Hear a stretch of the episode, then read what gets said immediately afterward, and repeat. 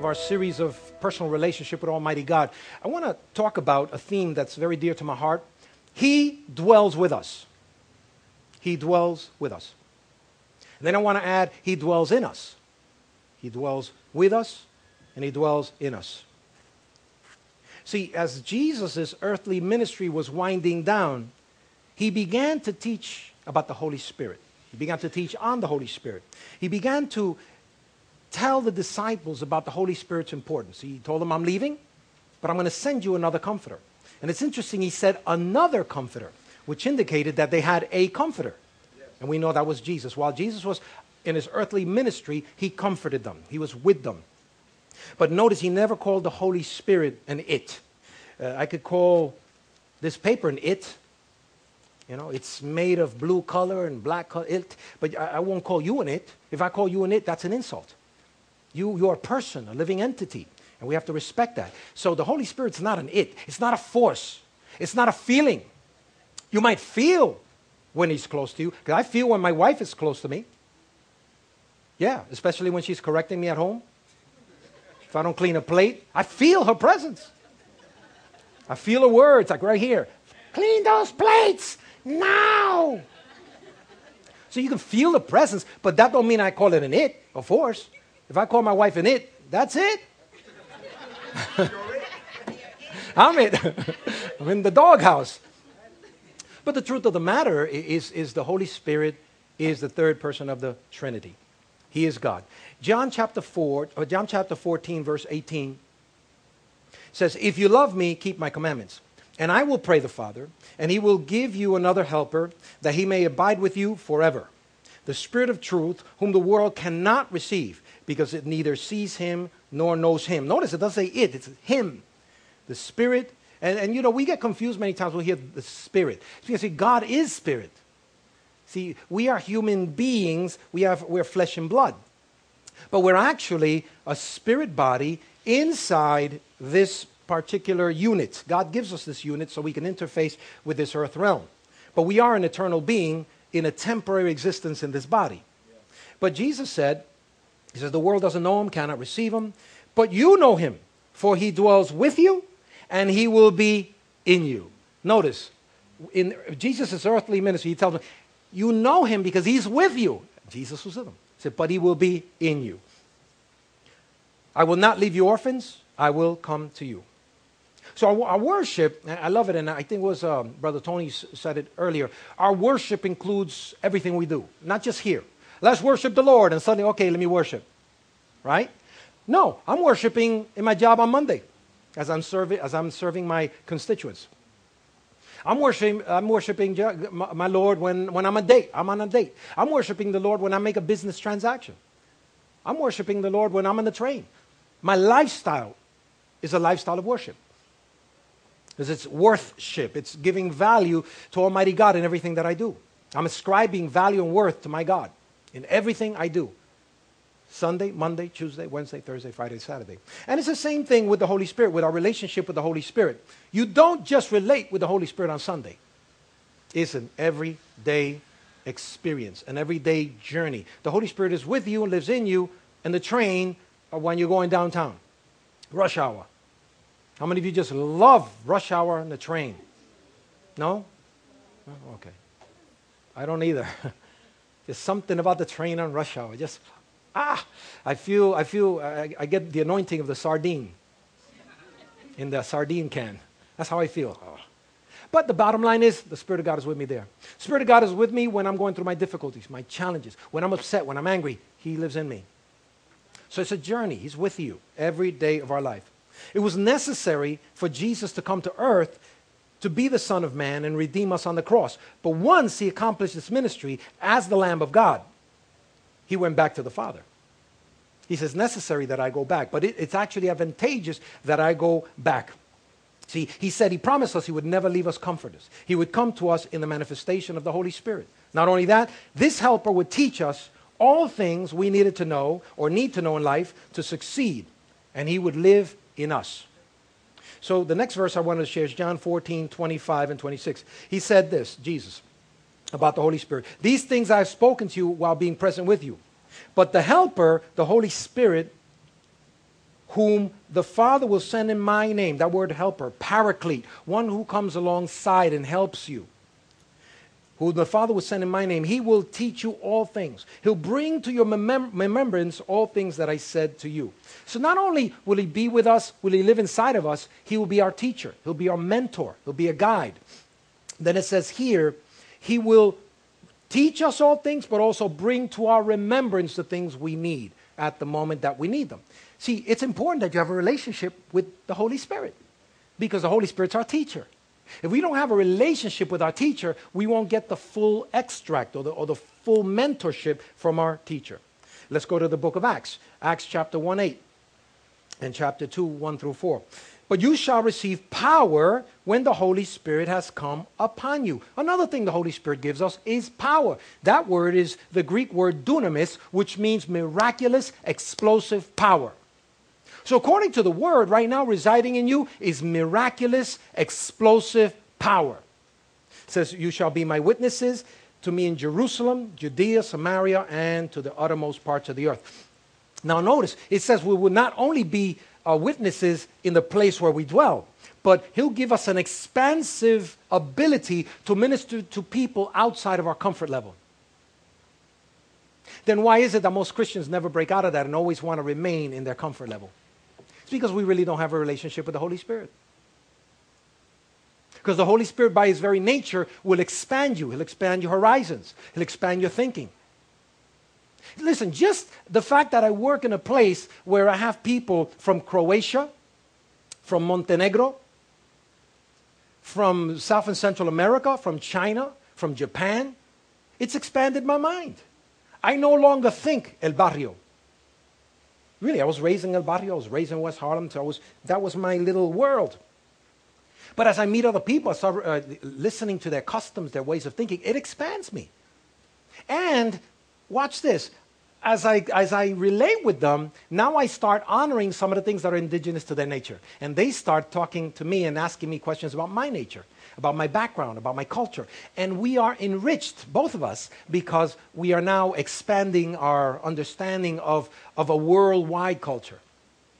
Sometimes I speak to some of my Muslim friends and we talk and, and I try to understand where they're coming from. Why are they so angry? Some of them uh, who live over there never have come to the United States, or some that have come, but they're always criticizing capitalism and all this other things. I, I ask them why. See, because I'm here, I don't understand. I'm not sensitive to their concerns because I never felt their concerns. So it's amazing some of the things they say. say you know, we've been bad in, in a lot of areas, the United States. So we need to correct some stuff. There's been some fraying of the nerves. There's been some out and out mistreatment. So when they say it from their perspective, I, I, try to open up and say, wow, if I was in that condition, I might also be complaining or criticizing, you know? And then um, I get out of my uh, little uh, my little job and network, uh, and now God's giving me an increased network. They want me to go now and teach in Philadelphia. And next, next month, and, and I appreciate that because it's taking me to a different group of people. And then they threw this at me. they want me to teach it in Spanish. And now we're not talking Christianese. See, I can go to a church and, and, and preach in Spanish and teach in Spanish because I know the biblical Spanish words, most of them. And then my, my, my, Christian family, they're patient with me. And I tell them, if I don't know a word, I tell them, could you translate this word for me? That's what I do sometimes. I don't try to fake it. You know, so many of us Spanish folk, we just fake it if we don't know it. You know, uh, we don't know Rufo, we'll just say Rufo. if we don't know chance, we say dame un chance. I mean, you know, my Argentinian friends, they hear us talking and say, you guys really, you mess up your language. Really? You know, eh, we, we don't say la caldera, we say el boiler. You understand?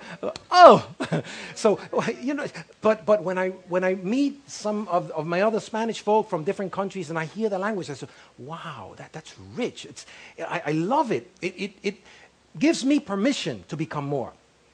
But it's the same thing with the Holy Spirit. When you're in relationship with the Holy Spirit, He'll show you a whole new world. And this is an ongoing journey. I love it. It's not just a one time thing. It's not just that I showed up on Sunday and visited him. He came in with me and he left with me. He went back. He, when I went to have dinner, he was with me and is with me and will always be, be with me. And he promised he'd never leave me nor forsake me. Hallelujah.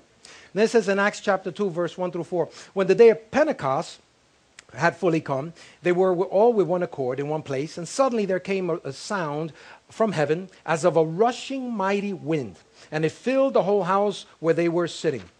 And there appeared to them divided tongues of fire, and one sat upon each of them. And they were all filled with the Holy Spirit and began to speak in, with other tongues as the Spirit gave them utterance. For the first time, they were filled with the Spirit. Now the Comforter wasn't with them, now the Comforter dwelt within them.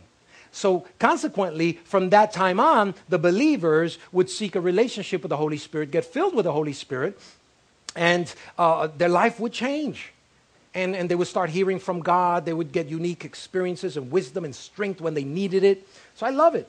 In Acts chapter 2, verse 13, uh, Peter actually had to get up and explain what was happening because they thought everybody was drunk because the way they were acting. Verse 13, others mocked it. They said, These people are full of new wine. But Peter, standing up with the eleven, he raised his voice to them. He said, Men of Judea and all who dwell in Jerusalem, let this be known to you and heed my words. For these are not drunk, as you suppose, since it's only the third hour of the day. But this is what was spoken by the prophet Joel. And it came to pass, or rather shall come to pass, in the last days, said God, that I will pour out my spirit on all flesh. Your sons and daughters shall prophesy.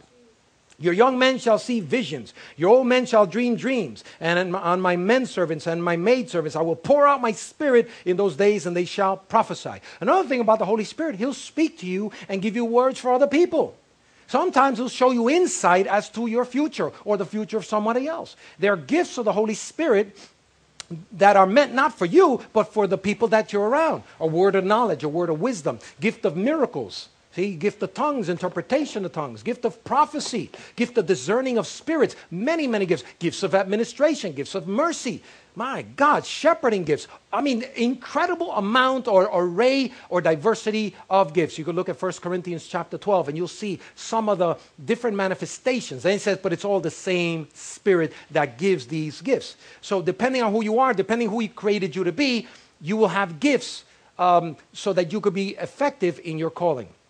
Amen? So the Holy Spirit then to us is God with us, is God in us. He's our mentor, He's our teacher, He's our advisor, and He's our healer. He's our healer. But also, He created us. In Job 33 4, the Spirit of God made me, and the breath of the Almighty gives me life. So, who's the Holy Spirit? Your creator. What better person to get to know is one who created you?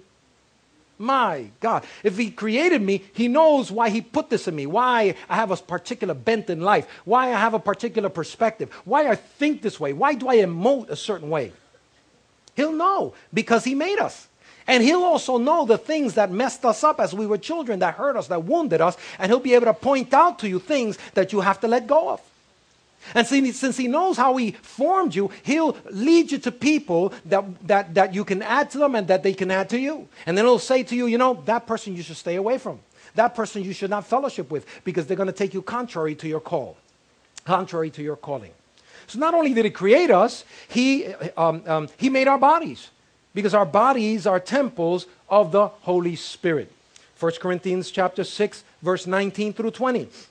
Or do you not know that your body is the temple of the Holy Spirit who is in you?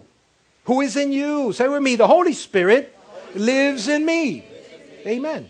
Whom you have from God, and you are not your own. For you were bought with a price. Therefore, glorify God in your body and in your spirit, which are God's. See, so He lives in us. And that's why sometimes we feel in our conscience a wounding or sadness when we are out of order, out of divine order. The Holy Spirit moves in us and He reminds us, my son, my daughter, you're out of order. And so you feel it. Why? Because the Holy Spirit is touching your spirit. He's speaking to your spirit. He's letting you know that's not what you were created for. That's not what you were created to do. Hallelujah. And since the Holy Spirit made us, He knows who you are, as well as our uniqueness, our abilities, gifts, perspectives, tendencies. He knows us better than we know ourselves. In Psalms 139 14, He said, I will praise you, for I am fearfully and wonderfully made. Marvelous are your works, and that my soul knows very well. I was wonderfully made. I was fearfully made. There was, there was great respect and honor that was bestowed when God made me. So say to your neighbor, hey, I'm wonderfully made. You've got to respect me. I'm unique. Come on, say it. I'm unique. When they made me, they broke the mold. Well, many people say that as a joke, but in reality, God made you unique. He thought about you so specifically. He gave you even a way to identify you individually. Right now, um, our, our scientific field has been able to identify that, and they can find you out out of 100 million based on your DNA, based on your fingerprints, based on your unique eye. Uh, I guess I, the way your eyes and, and the capillaries inside of the eyes are formed, they can actually uh, decipher that it is you in the midst of 100 million. That's the care that God made in when rather the, the care that God took when he made you. Hallelujah. So point to your neighbor. Say you're unique. You're special. God took time to create you. You're special. Amen. And you are. God took time to make you. He thought about you.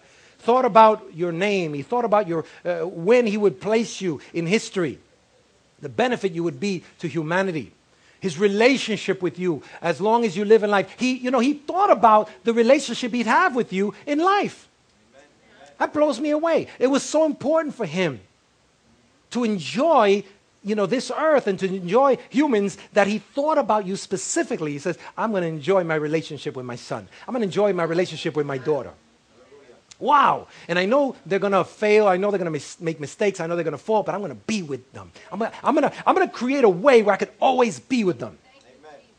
So they can know that, that even though they might make a mistake, they might miss it, they might get out, I'll be there with them. Uh, Heavenly Father will be there with them. Hallelujah. I'm going to promise them I'll never leave them nor forsake them. I will be their God, and they shall be my sons and daughter, said the Lord. Hallelujah. Why do we need a personal relationship with the Holy Spirit? Well, number one, He is God. He's God. So you need a personal relationship with Almighty God. Number two, He made us. He formed us. So since He formed us, He knows best who we uh, are and what we should be doing. So we should get advice from Him. We should get direction from Him. Number three, the Holy Spirit knows the Word because He's the one that spoke it to the writers of the Bible. In 2 Peter chapter 1, verse 21, for prophecy never came by the will of men, but holy men of God spoke as they were moved by the Holy Spirit. So he's actually the author of the Word. So you want to know about the Word? Ask the Holy Spirit to give you insight concerning His Word. And the Word of God is called the sword of the Spirit. So it's His sword. In Ephesians 6 17 and 18. And take the helmet of salvation and the sword of the Spirit, which is the Word of God. Amen. His sword. And He gives us the sword so that we might not just fight, but so that we might defeat any and all of our enemies. Next one is the Holy Spirit will also bring you into seasons of training and warfare to prepare you for ministry. Notice this Matthew 4 1. Then Jesus was led up by the Spirit into the wilderness to be tempted by the devil. Now that that messed with my theology a couple of years ago. When I read it and I understood it, Jesus wasn't in the wilderness and praying and seeking his Father, and suddenly the devil just showed up. Jesus was led by the Father into the wilderness to be tempted of the devil. Because he had to be tempted in all areas as a man, and he had to defeat the enemy in all areas so he could be the perfect representative, human representative for us. Because all of us failed in all these areas. He tempted them with the lust of the eyes, pride of life, lust of the flesh. He tested them with, tested them with greed, with power. He tested them in those moments when we are, uh, um, how can I say, when we're uh, anxious. Uh, sometimes we'll tend to do the wrong things. He was tempted in all those areas. Every single area that humans can be tempted with, he was tempted. And the Spirit of God led him there. But here's what happened the Spirit of God will also lead us into areas that will be for our benefit. And we'll struggle through that, we'll fight through that, and we'll need the Holy Spirit's help. Even there, if you notice, when he went, when Jesus went through all the temptation, the angels came and ministered to him. So, as a human, he needed God's help. He needed divine intervention. He needed the angel's help. He needed the Holy Spirit's help. So, there are times, unbeknownst to you, angels came and helped you.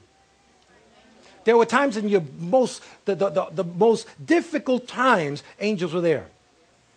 Maybe nudging somebody to come and help you. Maybe, maybe, maybe the Holy Spirit gave you the, the strength you needed just to overcome that moment. Why? Because you cried out to Him. But many times we make this mistake. We do it on our own. We don't invite the Holy Spirit to help us. So the Holy Spirit, being a gentleman, He will not kick in until we help, or rather, we ask Him for help. Many times he'll just say, okay, my son and daughter still need to learn a certain situation within this, so I'm going to let them go through that difficult moment because they need to understand um, the vicissitudes of life. Today you have everything, tomorrow everything could be taken away. So you need to see what is truly important in life. When we depend upon money or power or jobs, you know, those things will come and bite us each and every time, sooner or later. When we depend on friends, they'll fail us each and every time.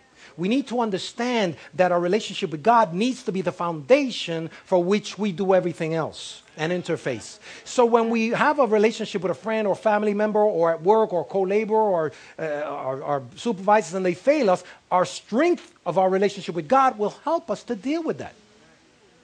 But if you totally depend on him or her or the job or this and that and it fails you, you don't have nowhere to fall down. You don't have nowhere to go to be brought back up again. I'm, I'm not getting any amens right now. Could it be that some of us are depending on things? I, I got my bank account, I got a, a nice amount in there. Hey, that stuff tomorrow might disappear. I got a beautiful car. Hey, that car might leave you. right in the worst times. I know, I've been there. I know what it is. My car left me flat in the Bronx, in a very challenging area of the Bronx. Two in the morning. New Year's Day. When we were all tired, ready to go home, and we were tired, we were full, we had a great time. Two in the morning in a place where there were no lights. And suddenly I go, eh. I say, eh, eh, le voy a meter una pescosa. You don't go, eh, now. Well, yeah, it did. Stopped. And I looked at my wife, my three children were small at that time, and I looked at the area. I said, all right. And we didn't have cell phones at that time. So I went, okay. For a moment, I looked and I observed. The wise man observes and learns. And the wise man said, You piece of junk, I'm selling you and get me a better car. and you know what happened? This gentleman came in all greasy and grimy, walking with a, you know, with an attitude. And I said, okay, here it goes. I'm looking for something, you know, a bat, something. I, I'm not going to go down without a fight. You know, and, and I'm sure my wife's come right behind me. Well, I'm hitting him in the front. She's going behind. Bam! We're not, not gonna we're not gonna give up. We're gonna tag team that guy. So he comes over and knocks on the window. What's your problem? Uh, my problem is my car's broken down. open up the, the front. I went, okay. Think. So I open up the front area, exposes. Your car's messed up. I'll be right back. He came with his car and took us to our house. Don't judge a book by its cover. I'm looking at that guy. It could have been an angel. I don't know. I just know that he didn't look like one. At least, at least the ones that I formed in my mind. The weirdest things have happened to me, but God has always ministered at times of my greatest need, above and beyond my natural ability. So that's just one of many. But the, the Spirit of God is in you. See, the Spirit of God was with us there. He, he sensed my fear at the moment, my trepidation. My God, what do I do now? Oh, by the way, it was cold, very cold. So, what happens when cars turn off? Yeah. Was a bad scenario, and God ministered to us in that very difficult scenario. So, next one. So he brings us into times of change when one season is over and another one is beginning because he's taking you on a journey. It's not just for you, but it's also he wants to strengthen you uh, so that you could do ministry, so you can help other people, be a benefit to other people. So as long as you journey with him, he's going to bring you to places of change. Dr. Bernard one time said this, and he's, he's said this often. He says, change is essential. When it's time to change, to not change can be destructive. And some of us, we get into our, our, our little, I don't know, our, our little cave. We enjoy it. We enjoy this comfort. And we don't want to break out. We don't want to break out. But to not break out when you have to break out can be very dangerous and destructive. We, you all heard the story of, of the butterfly. The butterfly was a uh, cap, caterpillar that went through a metamorphosis inside a cocoon. But when it was time to fully manifest the change, that butterfly had to struggle through a process to break that cocoon. And in the process of breaking the cocoon, the blood uh, filled, engorged uh, its little flying apparatus, right? And the wings came out uh, and, and they became strong in the struggle. And one, one guy one time was seeing a butterfly in formation or trying to break out, and he opened up the cocoon for the butterfly. But the butterfly hadn't finished the job of breaking through, so the blood had not engorged the little veins inside the wings. So the butterfly fell and never flied. No was ever, never able to fly, so it died right there. So the guy trying to help that butterfly in its struggle actually took away the very thing that was going to make it strong and robust for flight. So we're going to go through changes. And, and, you know, we hate changes, we hate struggle, we hate problems, but yet those are the very things that, that, that cause your, your muscles to, to become strong and, uh, and, your, and your body to be resistant. It causes you emotionally to grow up and, and, and to become strong. So uh, I love what Dr. Larry Kefauver, he's one of the uh, editors of Ministry Today. I had an opportunity to, to meet him. Great man. And the man is just a walking wisdom, book of wisdom. But he said this uh, a couple of years ago. Uh, about change. In Isaiah 43, 18 and 19, do not remember the former things, nor consider the things of old. Behold, I will do a new thing. The word new is Kadesh. Now it shall spring forth. Shall you not know it? I will even make a road in the wilderness and rivers in the desert. Kadesh means new, fresh, changed from something old to something new. The Holy Spirit gave us a new song. He will give us a new spirit, make His mercies new every morning, and make us new creations in Christ. The Holy Spirit. He'll give us brand new. Say with me, brand new. Brand new. Say to your neighbor, I am new in Christ. Hallelujah. Hallelujah.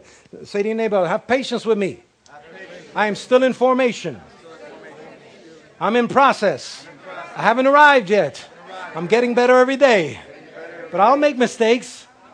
But just get over it and continue walking with me. Because you're going to make mistakes too. And I have to deal with you too. Change requires new perspectives, plans, process, and people. The process of change involves tribulations, trials, testing, patience, perseverance, endurance, strength, character, and hope in God. The Holy Spirit will help you with all of those. I tried out a new, a new uh, program, and it's, it's a Mac program. I know you'd love it. I just put on one of these little ear thingies, and I just speak into the program. And it types for me. But it's good. It's like Dragon, but it's, it's the Mac version. And it works well, except every once in a while. So you might have one or two little mistakes. But it helped me because I had to do a lot of writing. But this time I didn't have to do a lot of writing. So as I'm speaking this, I'm saying, you know, process of change is hard. And we really need the Holy Spirit.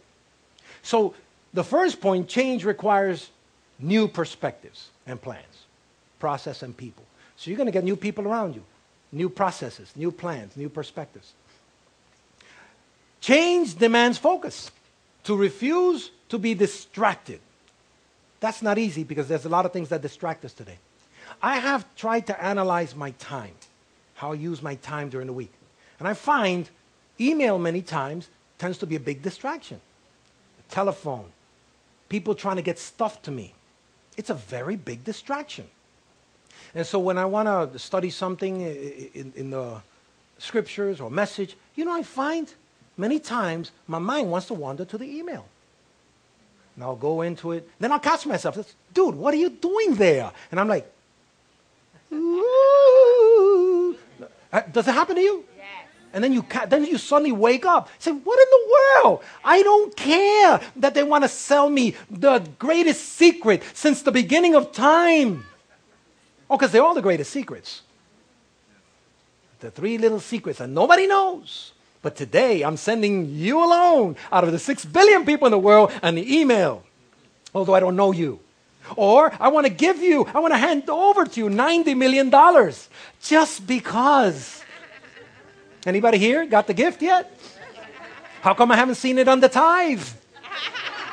The $90 billion tithe is, is $9 billion.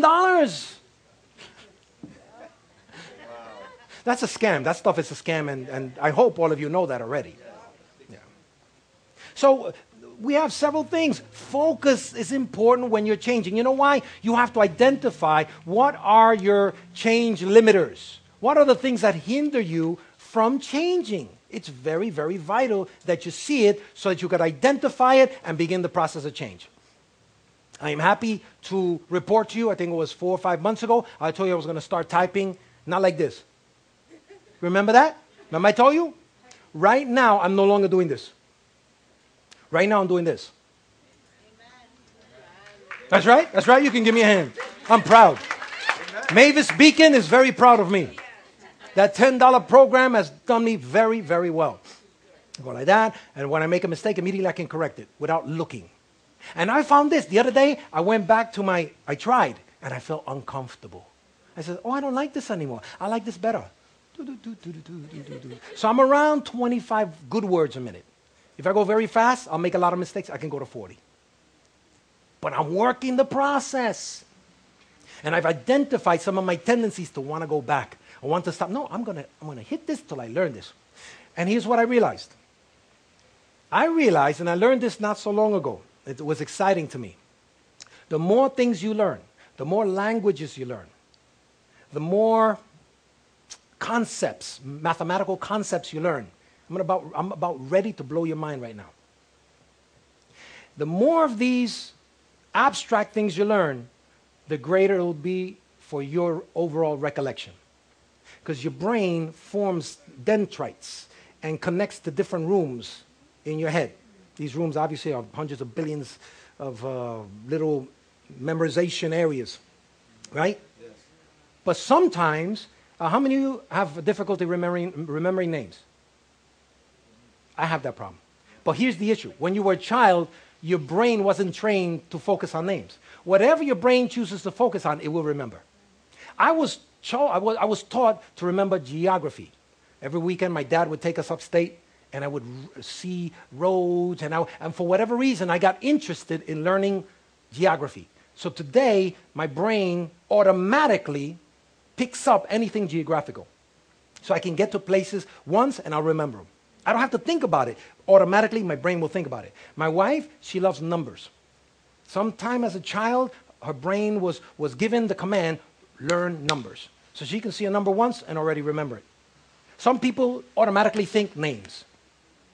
So since you don't automatically remember names, you have to actually focus when a person gives you a name. What is your name? Albert. Oh, nice. I don't think about it. So as soon as I went that way, I forgot the guy's name. It's not that I forgot it, I never really remembered it. So now, since I know that, I now have to retrain my brain. What's your name? Albert. Albert. Albert. Albert. Al. I could say pal, pal, Al. Pal, Al. Okay, next time I see you, pal, Al. Oh, Al. Yeah. But I have to train, retrain my brain. There was a guy named Pat. Pat, how do I remember Pat? So he, he, had, he had a nice sized forehead. So I looked at his forehead. No, I'm just, I'm just thinking, we all have uniqueness. Do you have something that, that, that is a little more than others? You know, well, he had a little, little larger forehead. So I went, so I saw myself patting his forehead. So every time I went up to him, I would go, ta, ta, ta, ta. So I was saying, how you doing? Uh, Pat, how are you? But, you know, I said it inside here. I never manifested that. I never really hit him in the head. You understand? So, but here's the beauty about it. When you, uh, when you tell your brain, okay, I give you permission now to focus on this area, it starts forming more connections. When you learn a language, it forms more connections. When you do these things that take puzzles and that, it forms more connections. So in forming more connections, now you remember things easier because now your brain has more connections to play with. Oh, it's too hard to learn. No, no, break that because that is going to give you a more overall uh, ability to remember things quickly, whether it be geography, whether it be numbers, whether it be um, uh, names, concepts that you learn, uh, Bible verses. Hello, hello. Because you got to memorize those also, right? I just gave you something that if you go to a psychiatrist or therapist, or, that might cost you $1,000 to learn. So you guys owe me. Praise the Lord. So that, that's exciting to me. So I'm going to learn more because I realize my brain isn't a real small little thing. It's infinite. There are infinite amount of connections I can make up there. God gave me this beautiful tool, and I'm going to use it. I'm going to use more and more and more of it. So I'm going to learn Spanish again because I need it because they want me to go next month. But I have to do it. And I'm giving my brain permission to do it. I'm giving my brain permission to learn again. In my 50s, I'm giving permission to my brain to learn more and more. Amen. Say to your neighbor, it's time to give permission to, your, to, to yourself to change and to grow and to evolve and to expand. Come on, say amen. Praise the Lord. And the Holy Spirit will give you these, these times of expansion so that you can be more beneficial in the areas of your service. Praise God. So it demands focus. So fix your eyes on Jesus, who authors and finishes your faith.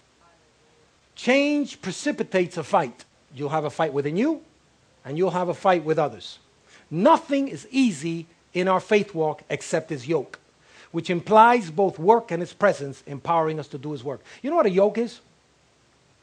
A yoke is something that they put a, a, a large ox, an experienced ox, and he's working the field. He's used to it. So they put a, a, like a wood connection, then and then it's like a harness, and it yokes a younger ox to the older ox. So as the older ox is working and plowing the land, the younger ox is just working with him.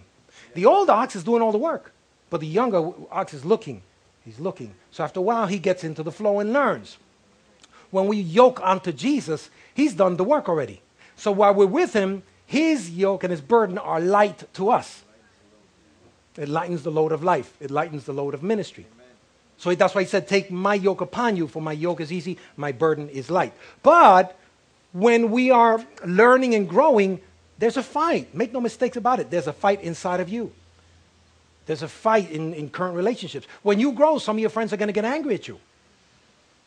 When you evolve and you want to go to college or you want to do something for the Lord, the first ones, many times, that are going to criticize you is your own family.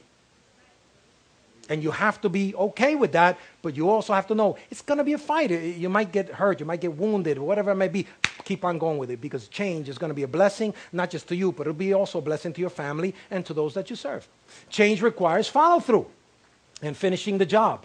Paul wrote how he maintained his focus by keeping his faith and fighting a good fight and finishing the race. Follow through. Say with me, follow through. Follow through. Serving God is not just showing up on a Sunday. There is a follow through. There's a Monday relationship, a Tuesday relationship, a Wednesday relationship. It's an ongoing, everyday relationship with Almighty God. Every day we should be praying. And prayer to us should not be a hard thing. It should not be a formal thing. It should be uh, like me talking with my wife. I say, hon, how was your day today? Are you okay? Can I help you? You know, that, Lord, I, I thank you for this beautiful day. I thank you for this precious day. I ask for your wisdom in this day. What about this situation, Lord? It should be an ongoing dialogue. There shouldn't be an amen to your prayer. It should be continual. That's why it says pray without ceasing. It's not saying that 24 hours a day you got to see that person. What's the matter with you? I'm praying. Come on, man. That's, that's, that's weird. That's just plain weird. But, you know, in your heart, you should have that open, ongoing dialogue with the Holy Spirit because He lives within you. Change involves others. The key word here is team you must have a commitment from other saints to change with you. This requires the support group of friends, not just colleagues or associates, people who agree with you and will go with you. I will add also sometimes your growth re- requires somebody antagonistic to you. And the reason why they're antagonistic to you is because you don't like them because they're uh, focusing on things that you're not good at. For example, your supervisor at a job that keeps on telling you why you're getting to, to work late every day. Why, why this about your job? You were supposed to do this on time. Why didn't you finish? Why didn't you do the deadline? You don't like people like that. They're antagonistic toward you. But yet, those are good toward your growth because they're highlighting things in you that need growth. Again, nobody's saying amen. I, I, maybe this message is not for you. Maybe it's for the church down the road. No, I think the fact that you're going, ah, I think it's for you. Amen. Uh, uh, you ever had anybody work you don't like too much? What about your parents all over you on that, that situation, huh? What about your husband or wife? Oh, yeah, yeah. You never do this, you never do this.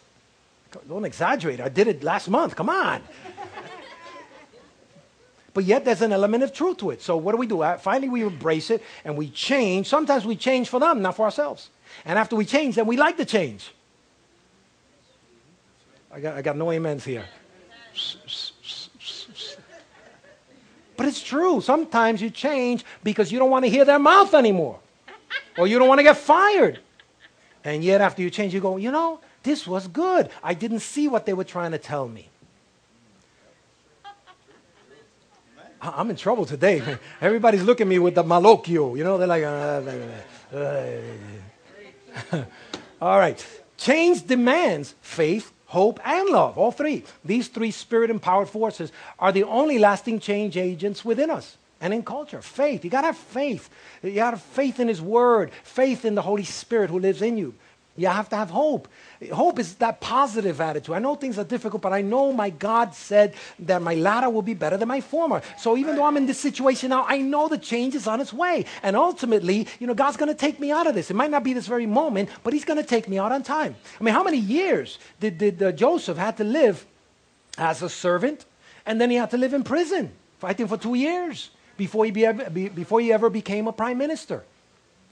I mean, I'm sure he, he would look up to heaven and say, God, how long? You promised me. You showed me in dreams. God had given him a picture of who he would be in the future, that people would be bowing to him and, and, and, and acknowledging that he's some form of important dignitary in the future. And yet he's in prison. Amazing. You might be going through what you're going through, but that's the doorway through, uh, to your greater self, to your greater influence. Hallelujah. Change pushes us into his presence. It pushes us. I mean, difficulty pushes you to the place of prayer.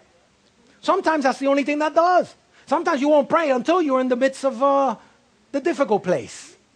So, so change many times pushes us into his presence and ceaseless prayer. As God does his new thing in us and through us, we use, uh, through us, we, we will find ourselves always praying and hungering continually for his presence. Change starts now. So say to your neighbor, change is starting now. I'm going to start identifying that change. I'm going to start partnering with that change because God wants to take me to that place. Everything in nature grows and becomes great. We're the only ones many times that choose not to. It's amazing. The Holy Spirit gives us power for living. We need power. He's in you. The power anointing is already in you. The Holy Spirit gives us strength when we are weak. And He gives us boldness when we are shy. The Holy Spirit is the Spirit of wisdom. So, do you need wisdom? He lives in you. The Spirit of wisdom lives in you. So, ask Him for wisdom, He will give it to you. The Spirit of God is the Spirit of wisdom. He's also creative, and you're creative. So, partner, tap into that creativity. You're thinking in the box. God wants to take you outside of the box. He wants to expand you. He wants to bring you to different areas of influence. He wants to expand you, and need, He needs your creativity to come alive in this day. We need your creativity. The Holy Spirit gave us, gave us gifts to benefit and bless others.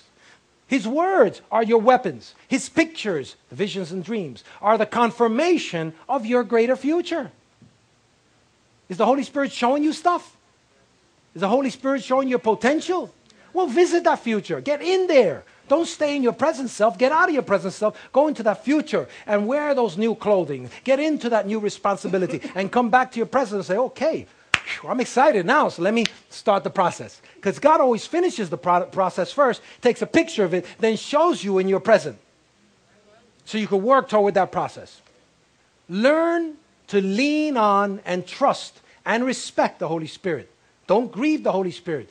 Since the Holy Spirit is a person, he has feelings. The Holy Spirit has moods. The Holy Spirit can be grieved.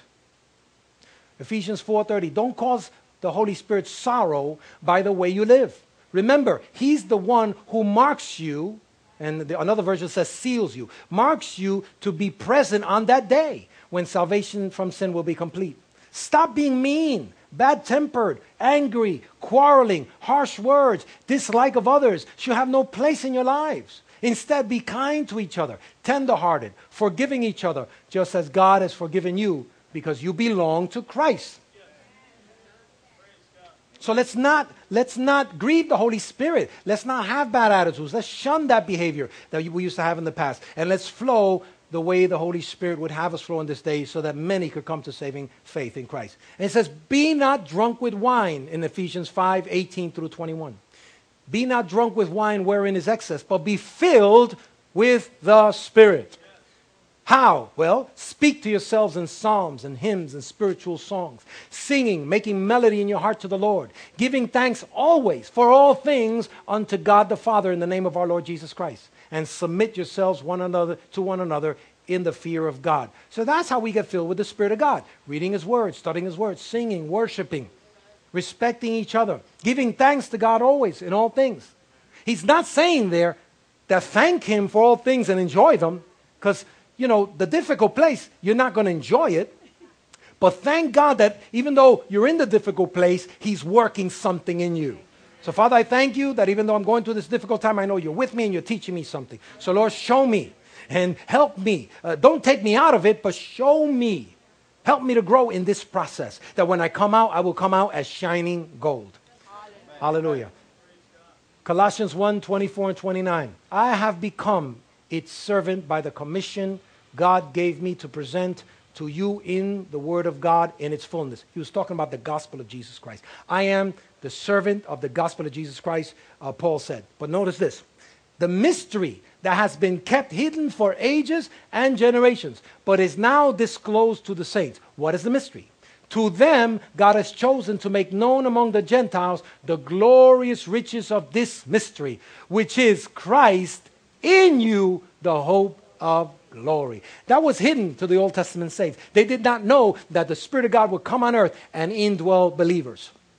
It was a mystery in Christ, hidden in Christ, but now it's been disclosed to us. That was a mystery, but now, and even the world doesn't understand it now. It's still a mystery to them.